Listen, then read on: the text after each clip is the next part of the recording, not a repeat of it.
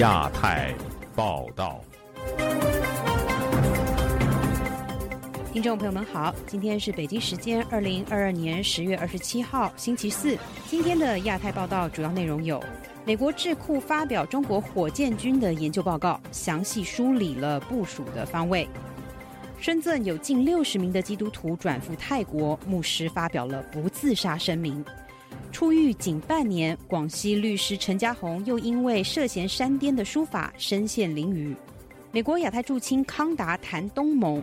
美国要与盟友抵制中国胁迫，二十大权力一把抓，展示了一个不自信的习近平。都是清零害的吗？中国独角兽大数据企业传裁员。接下来，请听详细的新闻内容。今天节目一开始要首先插播一条本台藏语组的独家消息：十月二十六号的晚间，拉萨市区的藏族居民走上了街头，抗议持续的封锁防疫，有大批的警察到现场维稳。在北京坚持动态清零、绝不动摇的政策下，西藏拉萨当地的居民已经被封锁了两个半月，而许多居民聚集抗议，并与身穿白色防护服的警方对峙。西藏的消息人士说，民众抗议的主要原因是因为形势危急，有太多的人们无法购买食物和生活必需品。而截至发稿，警方与民众没有发生重大的冲突。但是如果再不放松疫情防控，一些藏人威胁他们要自焚。本台持续关注拉萨当地的情况，也请您持续锁定自由亚洲电台各节的相关新闻。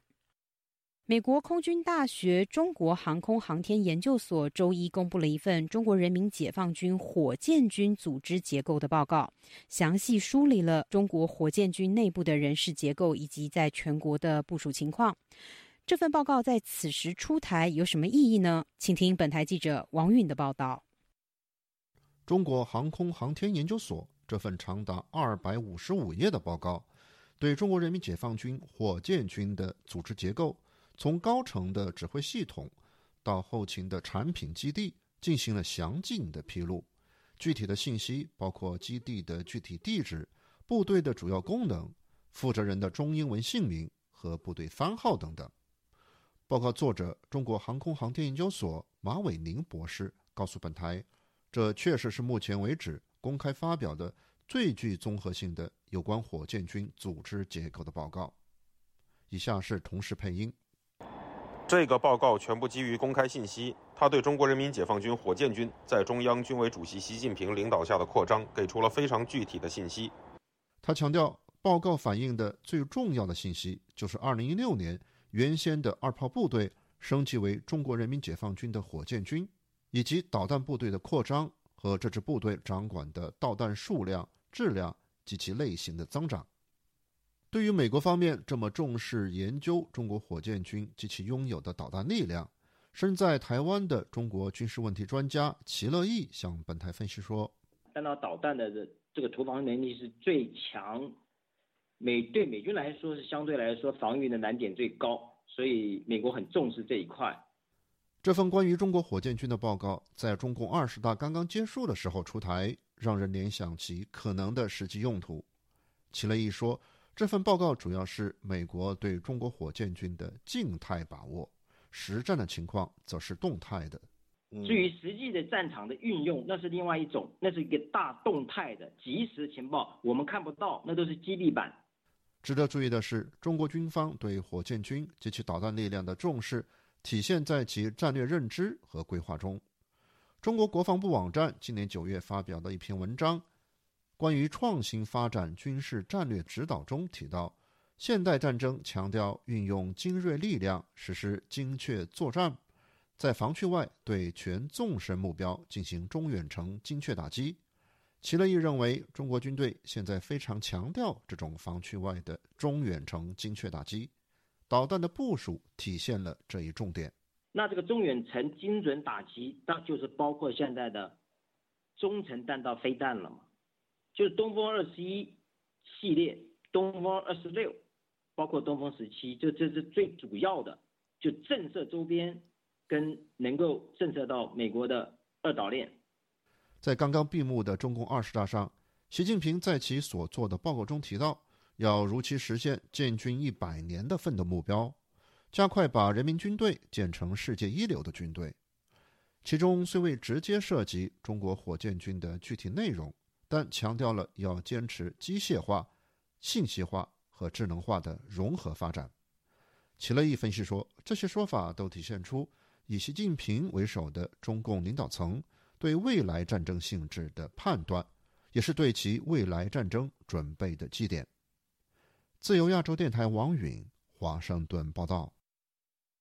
来自深圳的改革宗圣道教会的近六十名基督徒，为了逃离宗教迫害，从中国逃到了韩国，再转往了泰国落脚，寻求联合国难民署的保护。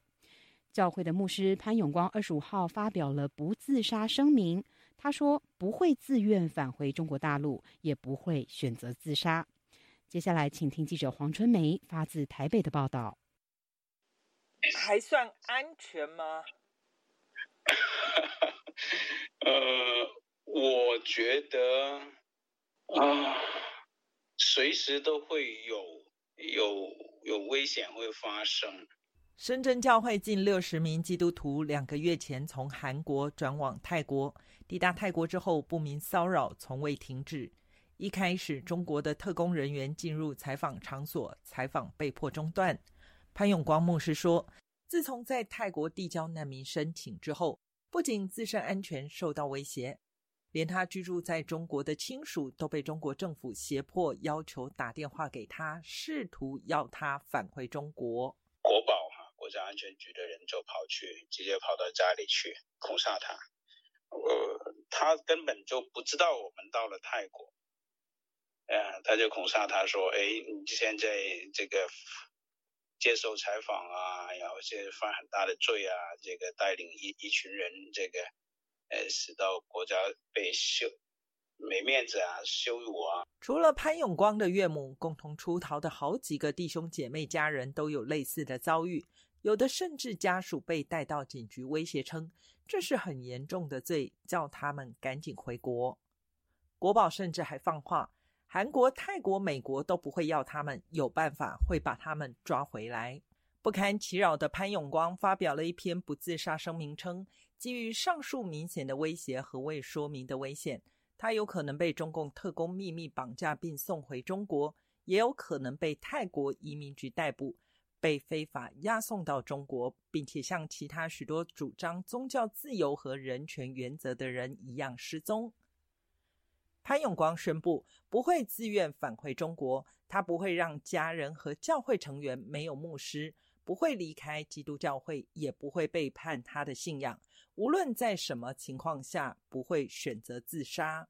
他说：“如果失去了自由，他所做的一切或所说的一切都不是自己的意愿，与他的声明相悖，没有法律效力。”潘永光告诉本台，他进入到泰国之后，签证已经到期，无法再取得签证延长。泰国移民局可以以非法滞留为由抓他。事实上，三周以来，泰国移民警察不断的在找他。我不能落在落在他的手里，我要落到被他们找到找到了，抓起来进到这移民监牢里面去，就会把我给带回中国大陆。然而，一行人所持为旅游签证早已过了十五天的有效期。深圳教会的六十名教友如今在泰国都成了非法滞留。上个月递件之后，至今仍未获得任何回应。潘永光换掉了手机和居住地，过着几乎足不出户的生活，希望能避免被失踪、被遣返的命运。自由亚洲电台记者黄春梅台北报道。曾经因为煽动颠覆国家政权罪被判囚的广西维权律师陈家红，他获释出狱仅仅半年，又再度遭到了刑事拘留。近年来，陈家红经常通过写书法批评政府。据了解，这一次出事和他公开展示所谓的煽颠与反政府的书法有关。请听记者高峰的报道。今年四月才刑满获释的广西律师陈家红，近日再度与外界失联。据民生观察报道，上月广西国宝在陈家红家里找到所谓的反共书法，把他带走进行笔录。当时陈家红把笔录拍照，连同扣押书法清单的照片转发给网友后不久失联。广西警方并根据微信账号追踪到部分曾与陈家红接触的网友，要求他们删图。基于安全考量，要求匿名的一位知情律师表示，已从陈家红家属口中获悉他被刑事拘留，相信数天后陈家红的状况将进一步明朗。因为他那个当然也没说太多，只是说九月二十五号。哎，被刑拘留了，关在北邮看守所。像我们这些律师被传唤啊，什么之类的，也是经常事儿。可能大家对这事情没有特别特别跟进。如果是现在，你看现在三十七天，如果放了这件事情就过去了。如果三十七天要没有放的话，这事他就可能会被逮捕。到十一月一号，如果十一月一号之前他能能放出来，他就不会没有逮捕。如果十一月一号之前没有被放，他就被逮捕了。逮捕的话，估计就放出来的，嗯。就难度大了。对华援助新闻网则透露，陈家红是以涉嫌寻衅滋事刑拘，并涉及十幅书法作品，内容围绕动态清零、低端人口、意见人士遭当局打击等议题。公安认为书法内容煽动颠覆国家政权。他的书法修养相当高，非常强劲吧？用讽刺的方式，可能让让让有要有关部门让感觉不舒服。任何人都有一个表达自己自己思想的一种方式，有人喜欢用文字型方式，呃，陈律师就喜欢用这种方式。我觉得陈律师这种方式并不违法。陈律师非常非常强大的思想理念，他有他这个普世价值理念，争取一些人权法治方面的一些进步。啊，面临这这种社会这种状况，他采取这样方式，我也非常的理解。有名陈文胆的陈家红，原本是南宁白举明律师事务所的律师。曾介入多起维权案，七零九大抓捕后，他声援王全章、余文生等被捕律师，成为当局打压目标。去年十二月，广西法院裁定他煽动颠覆国家政权罪成，判囚三年。外界普遍认为，陈家红在社交媒体上发布反政府书法，是当局把他入罪的最主要原因。律师令其磊认为。获悉不久的陈家红又被刑拘，延续了当局的维稳脉络。像那个湖北的尹旭安、河南的李玉凤，都是刚刚出狱不久，就因为所谓的不听话，就被再度而且是刑事拘留、刑事判刑，无法驯服到位的人，完全可以就刑事再追究。这就是法律的一个随意性。广西另一维权律师秦永佩的近况同样备受关注。他在二零一九年十月被捕至今已接近三年，所涉及的煽动颠覆国家政权案早已在两年前侦查结束，并移交检察院审查起诉。二零二一年底完成闭门庭审后，却一直不宣判。秦永佩妻子邓小云近期曾到广西第二看守所看望丈夫，让她欣慰的是，秦永佩并未因为长期被羁押而自暴自弃。原来的话，每次见他见他精神都不大正常，没法交流，他也不听我们讲话，他在自言自语。最后一次见他，他基本上他的精神状态什么都恢复的跟以前一样好了。广西数年前一起家庭暴力纠纷当中，负责处理事件的七星公安分局的公安胡凯被指偏袒案中的丈夫，对妻子报案拒绝受理。而桂林市公安局长邱祖和不仅没有惩处胡凯，还把他晋升至分局局长。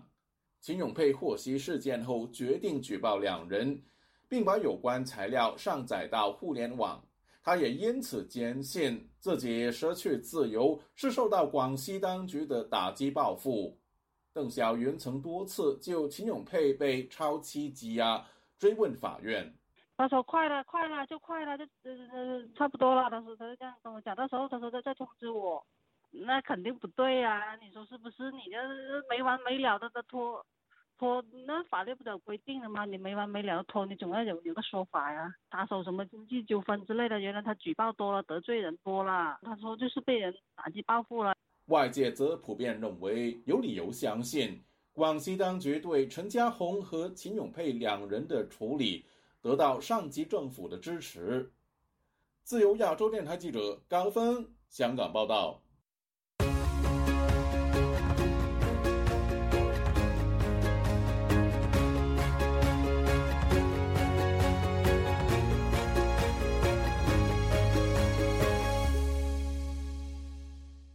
有多场在亚洲举办的领导人会议将于十一月举行。美国亚太驻青康达二十六号再度提到了与印太地区盟友建立联系的重要性。美国除了将加强在供应链、清洁能源等经济的联系之外，他也强调要与地区盟友建立战略伙伴关系，抵制中国的胁迫。以下是本台记者陈品杰的报道。康达二十六日出席华盛顿智库战略与国际研究中心举办的研讨会时，重申美国国务卿布林肯所提及的对华政策，包括投资、结盟、竞争，并强调美国无意与中国寻求冲突，甚至会极力避免。但美国对于中国在该地区的胁迫行为感到担忧。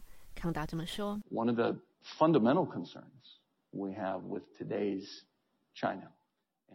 我们对今日的中国和其外交政策的基本担忧之一，是他在全球范围内对美国一系列合作伙伴进行胁迫和恐吓，以促进自身的利益，或是惩罚他认为踩到红线的国家。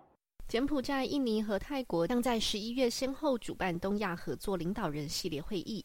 二十国集团领导人峰会和亚太经济合作会议，亚太地区的经济贸易和区域安全也成为国际焦点。因此，康达在研讨会上就再度阐述美国政府对于印太地区的承诺，包括与东盟建立全面战略伙伴关系、加强经济联系，以及在南海等问题上与印太地区国家合作，维护以规则为基础的国际秩序。康达补充。That's not the same thing as pursuing a decoupling strategy, which we are not. 我们与中国有六千亿美元的贸易关系，我们不是在谈论脱钩，而是在说采取负责任的措施来建立我们自己的韧性，并反对中国或是任何人使用胁迫手段。日前，康达与新加坡外交常务次长蔡爱博在美国华盛顿展开魁违六年的战略伙伴对话。在双方会后的联合声明中，美国强调长期的意中政策没有改变，并重申台海和平稳定的重要性。新加坡则表示，稳定的美中关系对区域及全球和平稳定繁荣至关重要。美中两国应该维持开放的沟通管道，以降低误解及误判的风险。新加坡驻美国大使米尔普里在研讨会上也呼吁两国保持对话。他说：“The world's two largest economies.” 世界上最大的两个经济体都是亚太地区的一部分。如果这两个国家不能和平相处，并谈论双边贸易和其他问题，我看不出我们将如何达成目标。康达也在研讨会上提到，美国在经济上不应该过度依赖任何一个国家。在此之前，美国积极采取措施发展本土供应链。今年五月，也趁着美国东盟峰会时，宣布加强与东盟国家的供应链合作。外界解读是避免对中国的过度依赖。美国国务院亚太经济合作会议资深官员莫瑞则是在研讨会上回忆他在中国期间的观察。他表示，新冠大流行加速公司将生产线转出中国，降低企业过度依赖中国的情况。A lot of those questions that companies were asking were based on their own. 公司提出移出中国的问题，都是基于他们面对的挑战，无论是出于供应链成本上升、地方治理挑战等原因。很多类似例子发生在新冠疫情之前，而疫情加剧了类似情况。公司也意识到，他们不能过度依赖任何一个经济体。美国即将接手举办二零二三年的亚太经济合作会议。莫瑞就表示，美国期待与亚太地区盟友合作，并将着眼于后疫情时代的经济复苏、多边合作以及维持国际规范。自由亚洲电台记者陈品杰华盛顿报道。中共二十大闭幕，华盛顿学术界相继分析中共二十大所带来的警示。有美国学者认为，尽管二十大的结果预示着习近平的权力极大化，但也代表了习近平对自己的不自信。同时，习近平在各个政治层面都要担任一把手，长期而言也会危害习近平自身权力的巩固。接下来，请听本台记者唐媛媛的报道。中共二十大结束后，习近平在第三任期所领导的新时代将会如何影响中国国内与国际情势，引起海内外关注。美国智库外交关系协会高级研究员张燕二十六日在一场线上研讨会上提到，比起将中共二十大视为政策转折点，反而应该将二十大视为习近平原本政策的延续。张燕指出，中共高层其实有意识到中国正碰到发展难关。Domestically, they see what a lot of other people see. 对国内，中共高层也意识到有经济迟缓、高失业率以及人口问题等等。对国外，他们也知道国际形势是不利于中国发展的。不过，张燕表示，中共没有意识到这些难关都是中共自身政策的错误所造成，因此，中共在二十大上并未做出政策改革。Especially the more hostile international 尤其是国际对于中国的敌意。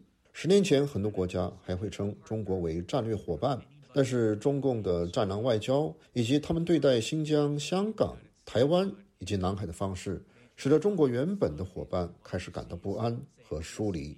张燕表示，习近平掌权后做了很多不明智的决策，像是动态清零政策，或是把收复台湾跟中华民族的伟大复兴绑在一起。然而，随着习近平手握全权，他无法将这些错误决策的责任放到别人身上，因此长期而言，这些错误政策所产生的负面效果，反而会导致习近平的政权不稳。同时，张燕也指出，习近平不同于中国先前的领导者们，他把所有的内政事务都。抓在自己手上。这显示出习近平无法放松，因为他对自己设立的体系没有自信。外交关系协会研究员刘宗元在研讨会上也表示，中共二十大所公布的中央政治局常委名单缺乏改革派的力量。We Washington probably would be viewing that. 华盛顿预期中国市场会由国家掌控，而不是改革。放宽自由市场，这不是美国政府所乐见的，也将促使拜登政府对中国的出口有更多限制，尤其在战略产业上，像是半导体、人工智慧等。刘宗元也提到，胡锦涛作为邓小平的接班人，在二十大闭幕会上疑似被强制离席，这令他担忧。When he was escorted out, I was telling myself，这代表中国拉下铁幕吗？这是不是代表邓小平过去四十几年的改革开放即将结束？针对外界关注台海问题可能成为美中两国爆发战争的导火线，外交关系协会研究员大卫·萨克斯在研讨会上提到，中共二十大报告中对于台湾问题的论述跟过往一致，也就是中国会尽可能和平统一台湾，但是不放弃使用武力的可能性。同时，在报告中，习近平没有设置具体收复台湾的时间点。不过，针对习近平现在权力一把抓，萨克斯也指出。There is concern about the concentration of power in Xi Jinping. 台湾担心习近平自身权力的极大化会增加两岸冲突误判的可能，因为中央政治局常委中并没有可以跟习近平平衡的力量，所以如果习近平决定升级台海冲突，没有人可以阻止他的决定，亦或建议他在做决策前再多加思考。至于外界猜测，美国总统拜登与中国国家主席习近平可能会在十一月举办的二十国集团峰会上见面，萨克斯表示，中国至今尚未回复习近平是否出席，而美国才刚在芯片出口上对中国施加禁令，这将大大影响中国半导体与科技业的发展。因此，萨克斯推测，中共为了抗议与报复，北京将不会轻易同意让习近平在二十国集团峰会上与拜登会面。不过，外界仍然关。注，若是拜习会得以实现，究竟哪一方能占据谈判上风？萨克斯在回答本台记者提问时表示，拜登与习近平在会面时都会秉持强硬的态度，习近平会展现出未来五年、十年中国都由他掌权的态势，因此美国只能放软态度跟他谈。但另一方面，拜登政府对中国的芯片出口限制，表示相对于中国，美国仍占有科技优势，因此。若是中国想成为自给自足的科技大国，美国手中仍握有许多科技业谈判筹码，而能在拜习会中占上风。自由亚洲电台记者唐媛媛，华盛顿报道。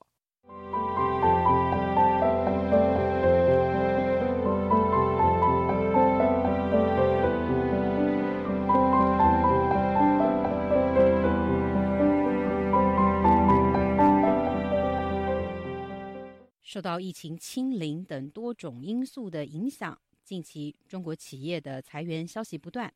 独角兽大数据企业明略科技的多名员工日前就披露，公司有七成以上的员工被解雇，而研发基地也就地解散。在二十大后，中国国家发改委等六个部门也呼吁为国际商务人员出入境提供便利。就有学者认为，这是中国试图挽救衰弱的国内经济。请听记者古婷的报道。公众号“智东西”本周二消息，多位来自大数据企业明略科技的员工告诉智东新，因公司裁员，他们已被离职。在一年多的时间里，明略科技已有多轮裁员，多个部门被减少五成员工，有的全线被裁。还有一些员工仍在为争取合法赔偿而奔走。明略科技致力于线上大数据分析、挖掘和认知智能技术，受到财团欢迎。二零一九年至二零二一年，腾讯、红杉中国为其投入了五十亿元人民币，使其一度成为中国估值最高的大数据公司。据该公司员工爆料，研发部门已经解散。并采取了数字城市、金融业务线等部门。目前仅剩秒针业务线。有知情人士透露，秒针业务线也按部门薪水裁员五成。该公司巅峰时期有五六千人，即将裁员七成以上，留一千余人。金融学者司令本周三接受自由亚洲电台采访时表示，独角兽公司明略科技大规模裁员现象非常罕见。作为中国政府依赖的高科技领域，发展前景被看好，但是就连这类企业也出现大裁员。他说：“这就说明，即使啊这个最有活力的部分，现在也正在丧失它的优势。”在经济学上，还有学界一般认为呢，是一个经济体出现全面衰退、活力丧失的这样的一个非常重要的前兆。呃，明略科技在整个 AI 行业当中是具有代表性的，它的这种裁员呢，绝不是说单这一个企业的问题。司令认为，由此可见，中国整个 IT 大数据行业均出现危机。近日，志东西与几位前明略科技员工交流时得知。他们已因裁员离开明略科技，有些员工至今未拿到赔偿金，已有多位员工向明略科技提出劳动仲裁。不仅仅是科技公司裁员，非科技类的，如国际贸易公司，因接不到外国订单，采取紧缩政策，包括缩小写字楼或者裁员。深圳一高档餐厅的负责人柳楠告诉本台，因受到疫情政策影响。营业额比疫情前下跌九成。他说：“像防控啊、封啊，好比八个包房，晚上就两个包房卖出去了，另外六个包房就是空着的。租金又贵啊，没有收入，他照样这些东西要支付出去啊。第十四例，他们已经紧张的不得了了。”中国疫情清零政策已持续三年，导致外国企业撤离以及中国企业停产。进入九月，中国出口数量明显下滑。一个标准集装箱从上海到美国西岸的海运费，从今年初的八千多美元跌至近期的两千多美元。另外，本周中国国家发改委、商务部、工业和信息化部、自然资源部和交通运输部等六个部门发布关于以制造业为重点，促进外资扩增量、稳存量、提质量的若干政策措施，共十五条，当中第七条。便利国际商务人员往来，要求相关部门在做好新冠疫情防控前提下，便利跨国公司、外商投资企业高管、技术人员以及家属出入境。各地方要用好用足中外人员往来的快捷通道，结合当地实际，进一步明确标准和流程，为外籍人员来华提供便利条件。财经学者蔡先生对本台说。外国大部分订单已转到越南等东南亚地区，中国制造的影响力正在消失。政府的出入境政策即使全面开放，也很难吸引外商。他说：“不是你进来干什么？问题是进来干什么？所有的行业都是一片萧条。还有一个对未来的政策走向，包括这个政治局势。”都完全不明朗的情况下，我相信外资不可能轻易进来的。你人都进不来，他把资金放进来，怎么可能呢？但是你老百姓可以亲身感受得到的这种痛苦啊！中国发改委的十五条吸引外资措施分三方面，即优化投资环境、扩大外商投资增量、加快投资服务、稳定外商投资存量、引导投资方向、提升外商投资质量。舆论认为，中共二十大确立了中国未来十年甚至更长时间的制度方向。就是以公有制为主体的社会主义计划经济，这种变化只会加深中国与美国的对立情绪。据说，北京打算重启与世界的互动，目标以欧洲为主，以回避与美国的正面冲突。自由亚洲电台记者古婷报道。支持改革开放的中国官员，在领导人习近平强势主导的二十大后，几乎全遭撤换。台湾的学者蔡明芳就预测。中国与民主国家经济脱钩将成为常态，中国退出了全球化。而台湾的中经院副执行长李纯则分析，中国不是要从全球化脱离，而是以所谓中国式的方式参与国际经贸。接下来，请听记者夏小华发自台北的报道。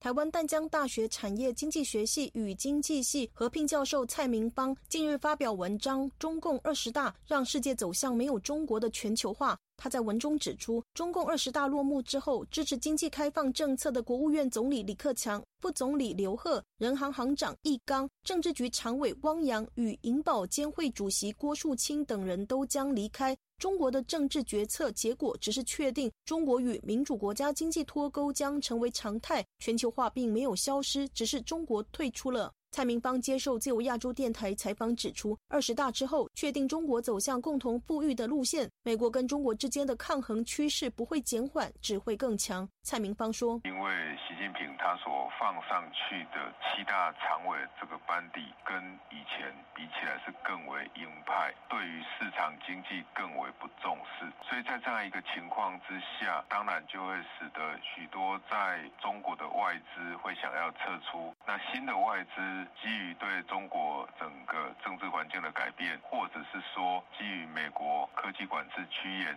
就不会再进去了。蔡明芳指出，当新的资本不会进去，旧的资本会移出的时候，整个中国市场的资本会持续减少，中国经济会持续往下掉。蔡明芳说：“是不是中国对台湾的敌意又会更加的这个强烈，或者是对台甚至有可能发生这个？”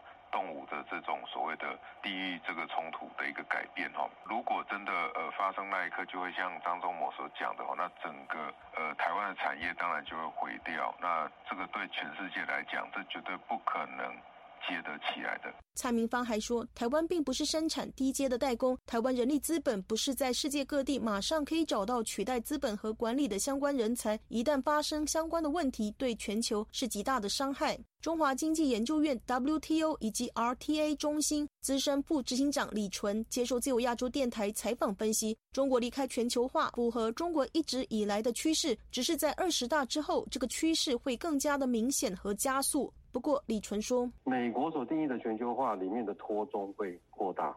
中国也有意识的想要离开这样的一个全球化，但是并不意味着说中国它就会完全的锁国，它不参加国际经贸，它可能会更想要用它自己定义的这种国际合作方式来推动。李纯表示，中国认为按照美国所定的规则之下，跨国企业主导下发展的所谓全球化供应链。让中国遭遇了美国或是中国以外的企业或是高科技领域卡脖子的问题。过去二十年，特别是最近十年，中国很用力发展所谓自主可控的科技跟产业。发展以自己的力量来降低美国对他的影响。李纯提到，中国会持续发展他自己定义的全球化，比如“一带一路”或是跟中东、非洲、东南亚的国家经贸往来的强化。至于二十大之后，中国是否更强调内循环？李纯认为确实有此趋势。他说：“中国还是会持续发展他的定义的全球化啊，譬如说‘一带一路’啊，譬如说跟其他国家，中东啊、非洲啊，甚至东南亚国家的那种经贸的往来的强化。”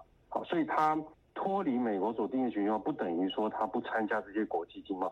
制台中国异议人士龚宇健接受自由亚洲电台采访也说，中共二十大开完之后，习近平几乎大获全胜。中国这种改革开放的。呃完全的终止，以及中国这种文革二点零版的这种歧视文革的在中国的这种全面的展开。慢慢的，中国是在慢慢的在脱离这种全球化。龚宇健说：“中国作为世界工厂，过去采取改革开放的政策，一定程度上给民营企业有自主权。而习近平感兴趣的专长，则像是毛泽东那一套，利用党务系统人员无情的清理政府技术性的官僚。”龚宇健说：“中国他利用所谓的反腐败的话，就利用这种党务的这种板棍。”呃，无情的清扫了这种政府系统的这种技术官僚以后，就中国的话就慢慢的就跟世界是必然的会脱钩。而政治局的这个常委会里面的话，几乎所有的官员的话都是属于他的这种党务系统的习家军。他的这种稳定对于人民的掌控，他是可能就是要由于这种经济的发展。所以中国的改革开放和以经济建设为中心的这一些邓小平的这些遗产的话，现在在二十大之后，统统受尊重。蔡明芳的。文章令推翻了台湾的经济依赖中国的说法。他分析，台湾今年前三季对香港与中国的接单比去年减少百分之十点六，来自美国与欧洲今年前三季的订单则分别增加了百分之十点七以及百分之七点一。根据九月的统计，中国与香港除了在光学器材以及塑橡胶制品或是化学品等为台湾的最大接单来源之外，资通讯产品、电子产品、基本金属、机械等货品都是以美国或是欧洲为主要接单地区。蔡明芳强调，无论从订单的来源国分布与不同来源国订单金额的消长看来，台湾的经济依赖中国的说法并不成立。台湾的出口也从过去的量变转为质变。自由亚洲电台记者谢小华。台北报道。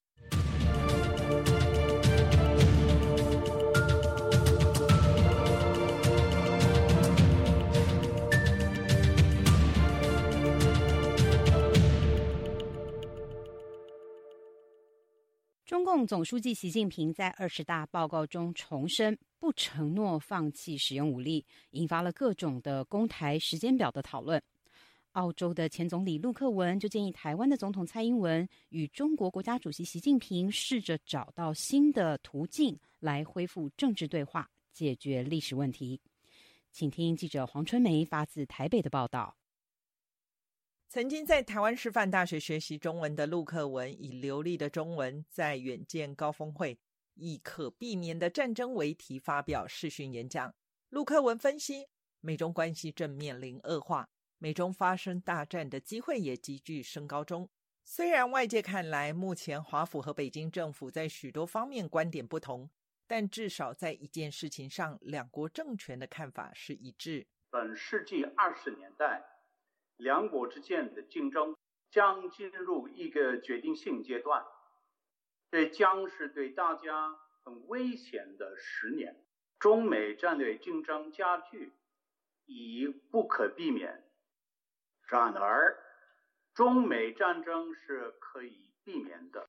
陆克文解释，美中双方仍有可能设置预防战争灾难发生的防护栏，以及管控战略战争的大框架。通过此框架，双方可以降低竞争升级，为冲突做风险控管。他所提的概念是管控战略竞争，基于对全球秩序深刻现实主义的看法。第一个步骤就是美中双方确立有效的沟通。并同意彼此可以共同遵守的底线。充分竞争，战略经济影响力，看看谁的发展模式比较好，能为自己的人民创造更好的生活，也看看谁的模式在全世界范围内比较受欢迎。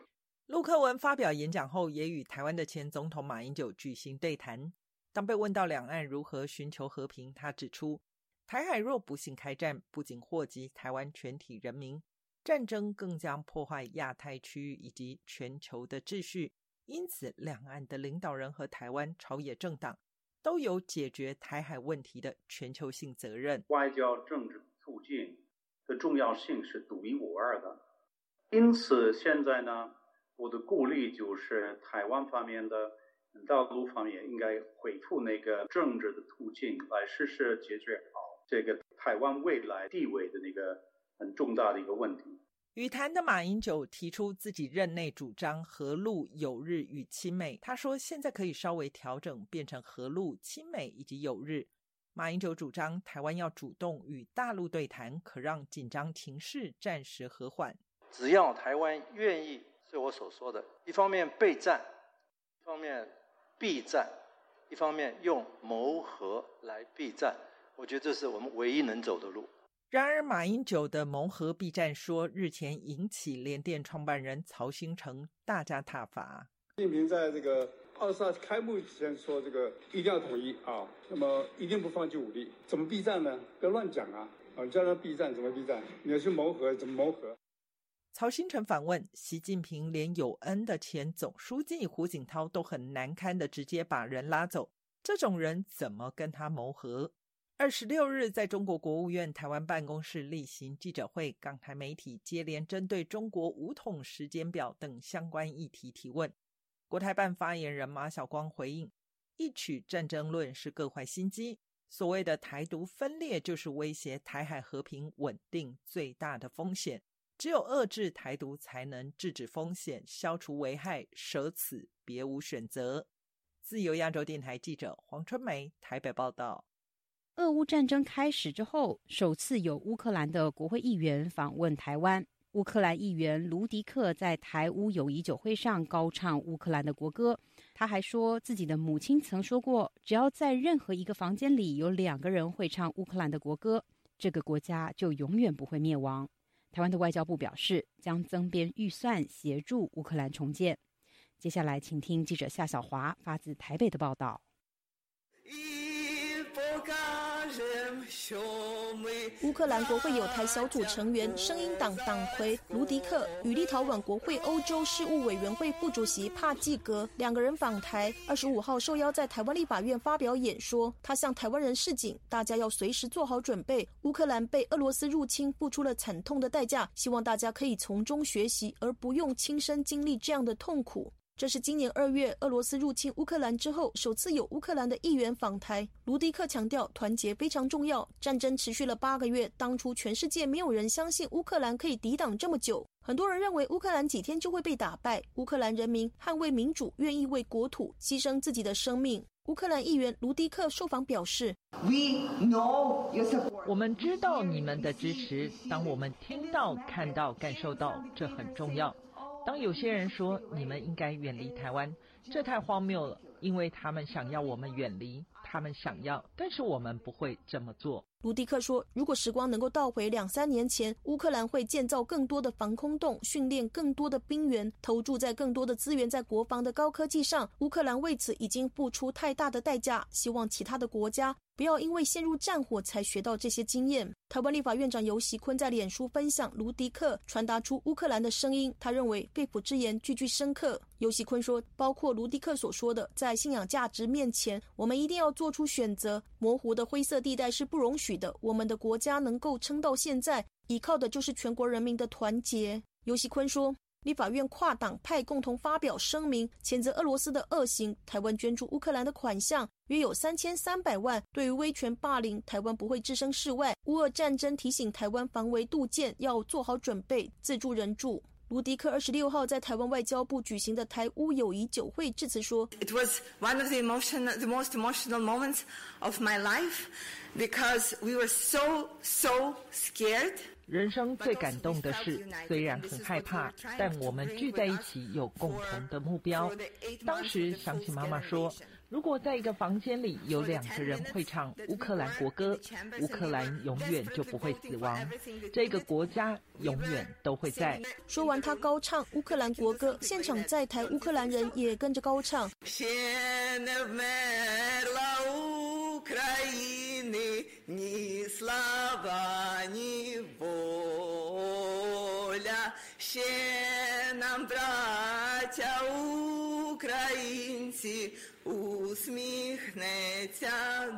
卢迪克说他要分享的不是躲在防空洞的故事或是俄军的暴行而是战争爆发第一天首都基辅清晨五点遭炮火攻击没有预期当时国会议员虽然很害怕但职责所在就是要赶到国会投票通过戒严法令当时议员互相打电话不知交通状况能否凑足开会的人数军队说只有十分钟可以保护国会议员的安全必须要马上撤离卢迪克提到乌克兰的国会大楼是苏联建的，感到即便是政治人物，在社会主义下是非常渺小的人类。当时非常黑暗，所有的窗户被沙包挡起来，他们快速的进入国会。四百二十位国会议员，有四百位都到了，投下了重要的一票。医生、军队、士兵则都在前线守卫国土。同行的立陶宛国会欧洲事务委员会副主席帕季格至此表示，他人生志业是希望帮助乌克兰尽快的加入欧盟和北约，但担心可能活不了这么久，可等到愿望实现。帕季格呼吁：If China is thinking about what Russia was thinking in Europe, they should think it twice, because we will fight. 帕季格呼吁要保卫台湾自由民主，对抗世界威权中心中国。看俄罗斯攻打乌克兰，起身捍卫乌克兰和台湾自由到底。台湾外交部长吴钊燮致辞表示，乌克兰是台湾非常好的模范，令台湾人看到勇敢捍卫、保卫家园的决心是令人动容，也很珍贵的事。乌克兰人民非常努力奋战，俄军节节败退，相信乌军最终将收复失土，将俄军赶出家园。Ukraine is going to win. Glory to Ukraine, and we will win with Ukraine. Slava Ukraini！吴钊燮高呼：“我们共同为了民主自由而战，直到乌克兰终将获得胜利，荣耀归乌克兰，台乌友谊坚定。”吴钊燮提到，将编预算协助乌克兰重建。明年外交部台欧奖学金将开放乌克兰的学生和学者申请，另将把乌克兰的相关业务从台湾驻莫斯科代表处移到波兰代表处。自由亚洲电台记者谢小华台北报道。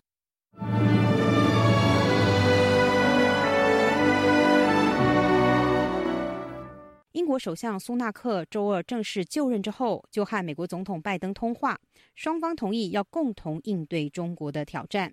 外界关注苏纳克未来的对华政策走向。包括他是否会兑现早前的竞选承诺，关闭英国境内所有的孔子学院，以及他是不是会接过前首相特拉斯未完成的任务，把中国正式列为威胁。请听本台记者吕希发自伦敦的报道。英国前财相苏纳克周一在无竞争的情况下当选英国执政保守党领袖，并在周二接受国王查尔斯三世的任命，成为英国新任首相。苏纳克上任当天就和美国总统拜登通电话。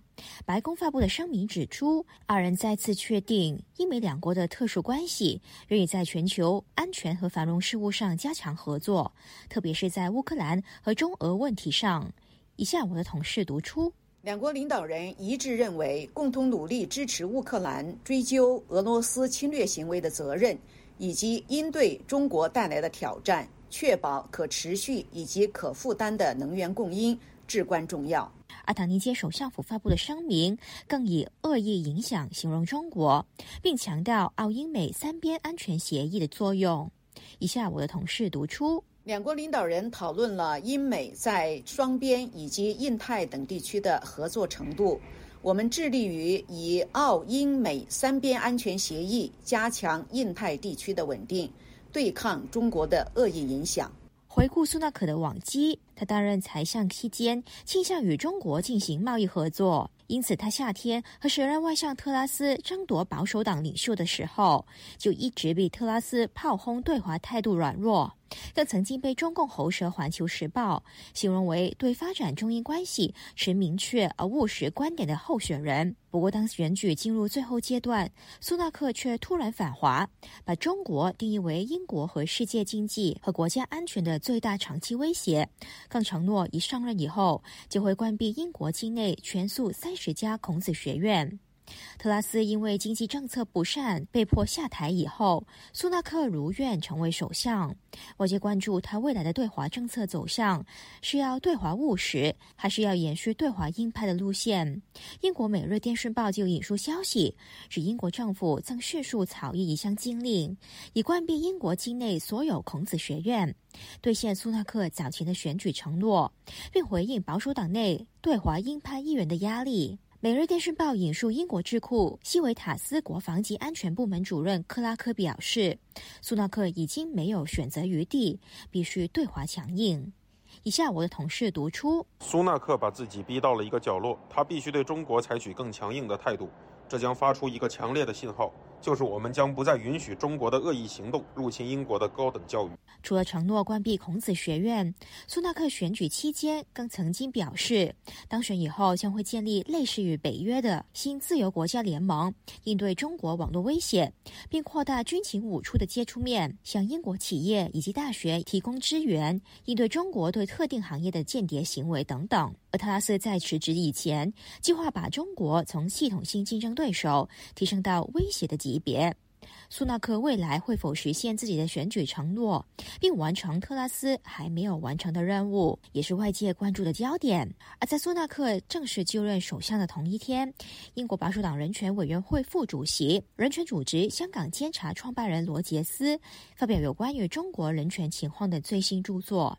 他向党友苏纳克发表公开信，提到中共将威胁以规则为基础的国际秩序，并在全球范围内影响人民的自由和生活方式。罗杰斯向苏纳克提出六项要求，包括立即驱逐上周向香港示威者施暴的中国外交官，打击孔子学院，制裁破坏香港法治的官员，禁止入口中国以强迫劳动生产的商品等等。他要出行苏纳克，表明会支持台湾，并要求苏纳克对英国对华政策进行跨部门全面审查，确保英国可以抵御中共的渗透和影响。罗杰斯的最新著作《中国纽带：中共暴政底下的三十年》，讲述自己在中国教授英语，到香港任职记者，再到中国与周边国家边境记录难民逃难的经历。他访问了八十位亲历者以及学者等等，在书中深入探讨港人、维吾尔人、藏人以至基督徒和法轮功学员面对的压迫。自由亚洲台的记者吕希，英国伦敦报道。中共二十大后展现更积极专政的局面。加拿大的国会关注中国当局对加拿大社会的潜在威胁，包括在多伦多设立三个警察服务站。就有专家指出，这种行为恐侵害加拿大的民主和人权。而加拿大皇家骑警指出，已经启动调查服务站是否涉嫌违法。请听记者柳飞的报道。国际人权组织保护卫士发布了一份报告，显示中国当局在全球三十个国家设立了至少五十四个警察服务站，其中三个位在大多伦多地区。中国当局表示，这些服务站是为了方便中国公民更换驾照和身份证，但报告提到，这些站点其实是中国用以监控和骚扰海外中国人的控制中心。国会江中关系委员会二十五号举行听证会，聚焦于中国二十大后政局变化的影响。与会的议员们关注中国威胁性扩大，专家证人呼吁渥太华绝不应该允许外国政府在加拿大设立海外警察据点。资深媒体人、曾经出版《熊猫的利爪》一书的作者文达峰表示。他的书中已经提过，中国驻温哥华领事馆曾经申请想设立海外公安据点一事，当时并没有获得批准。但是如今多伦多已经有了三个据点，估计温哥华等其他城市可能都有类似的据点，只是尚未摊在阳光下。温达峰说。it's quite unacceptable to have these sort of secret police stations. 有中国警察服务站设立在加拿大是不能被接受的。中国说这些站点是提供更换驾照和身份证的服务，根本是一派胡言。他们是中国在海外扩张执法权的一种管道。我们的司法系统不能允许这种行为发生。加拿大皇家骑警已经启动调查，看这些服务站是否从事任何违法活动。加拿大全球事务部负责中国地区的主管埃普稍早也对国会议员提到，如果服务站涉及类似恐吓、骚扰等行为，是绝对非法的。目前正在等待警方的调查，看如何与中方交涉。还有国会议员关切中国的大外宣方式。保守党议员庄文浩引用了俄罗斯国家媒体被禁止在加拿大运作，询问专家意见：是否中国的国营媒体也有必要被列入禁止名单上？前国际特赦组织加拿大的秘书长，目前任教于渥太华大学的尼夫说：“There absolutely cannot be a double standard here.” 当然不应该有双重标准。既然我们对俄罗斯媒体有设限，也应该对中国国营媒体有同样的检验标准。要留意他们是否只是大外宣的工具，为违反人权的行为做辩护。尼夫表示，加拿大要重新调整对华政策。过去以经贸挂帅的思维不是正确的，现在仍然要和中国交往，但在每一个层面上都应该要将人权问题纳入考量。尼夫说，还有一百多名加拿大公民被关押在中国，其中有些人生死未卜。未来中国进入更封闭的集权统治，对身处中国的加拿大人来说有高度风险。加拿大麦克唐纳劳里埃研究所的高级研究员纳吉提醒渥太华，从三个方面留意中国的霸权野心。First, China's broad intentions to weaken international institutions. 首先，中国企图弱化国际组织，希望重塑世人对民主、人权和法治的认知。第二，中国威胁影响着加拿大的政治和社会，尤其针对加拿大华人有一系列干扰的行为。第三，中国企图称霸印太地区，所以加拿大需要与志同道合的国家一起防堵中国的野心。上个月，加拿大任命了资深外交官梅倩玲担任新的驻华大使。加拿大亚太基金会总裁南基维尔表示，总理特鲁多上台之后，任命了几名非职业外交官担任驻华大使，显示当时的对华政策是以经贸为主。如今，职业外交官出现了。反映与中国的关系将进入一个新时代。自由亚洲电台记者柳飞温哥华报道。再带您来关心几则要闻简讯。美国国务院周三发表声明，谴责十月二十五号对香港民主倡导者，也就是《苹果日报》的创办人黎智英的虚假欺诈指控的判决。国务院发言人普莱斯在声明中说。美国仍然对人权和基本自由保护的恶化，以及在香港国安法下系统性的打压香港自治权深感关切。美国的声明还指出，尽管有关黎智英的欺诈判决不属于香港国安法里的理由，但香港当局仍然把国安法中更具限制性的法律程序施加在这一个案件中。而这些行动也破坏了中国在中英联合声明里头承诺要维护香港高度自治以及受保护的权利和自由的义务。我是郑重生，感谢您的收听，我们明天再会。